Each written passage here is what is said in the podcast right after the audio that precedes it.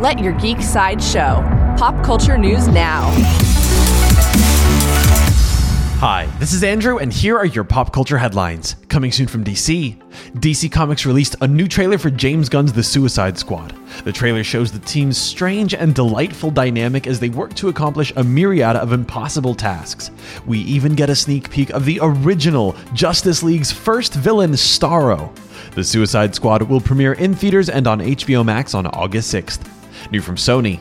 According to Deadline, Sony is set to make a film adaptation of the video game Ghost of Tsushima.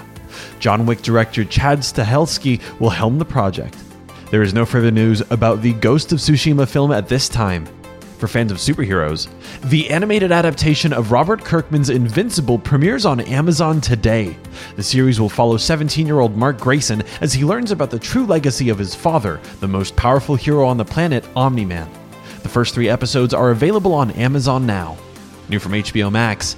HBO Max released a new poster for season 4 of their animated anthology series Infinity Train.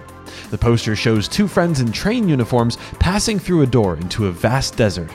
Infinity Train Season 4 premieres on HBO Max on April 15th.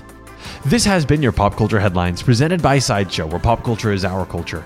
If you'd like to see the first trailer for James Gunn's The Suicide Squad or the poster for Infinity Train Season 4, go to geek.sideshow.com. Thanks for listening, and don't forget to let your geek side show.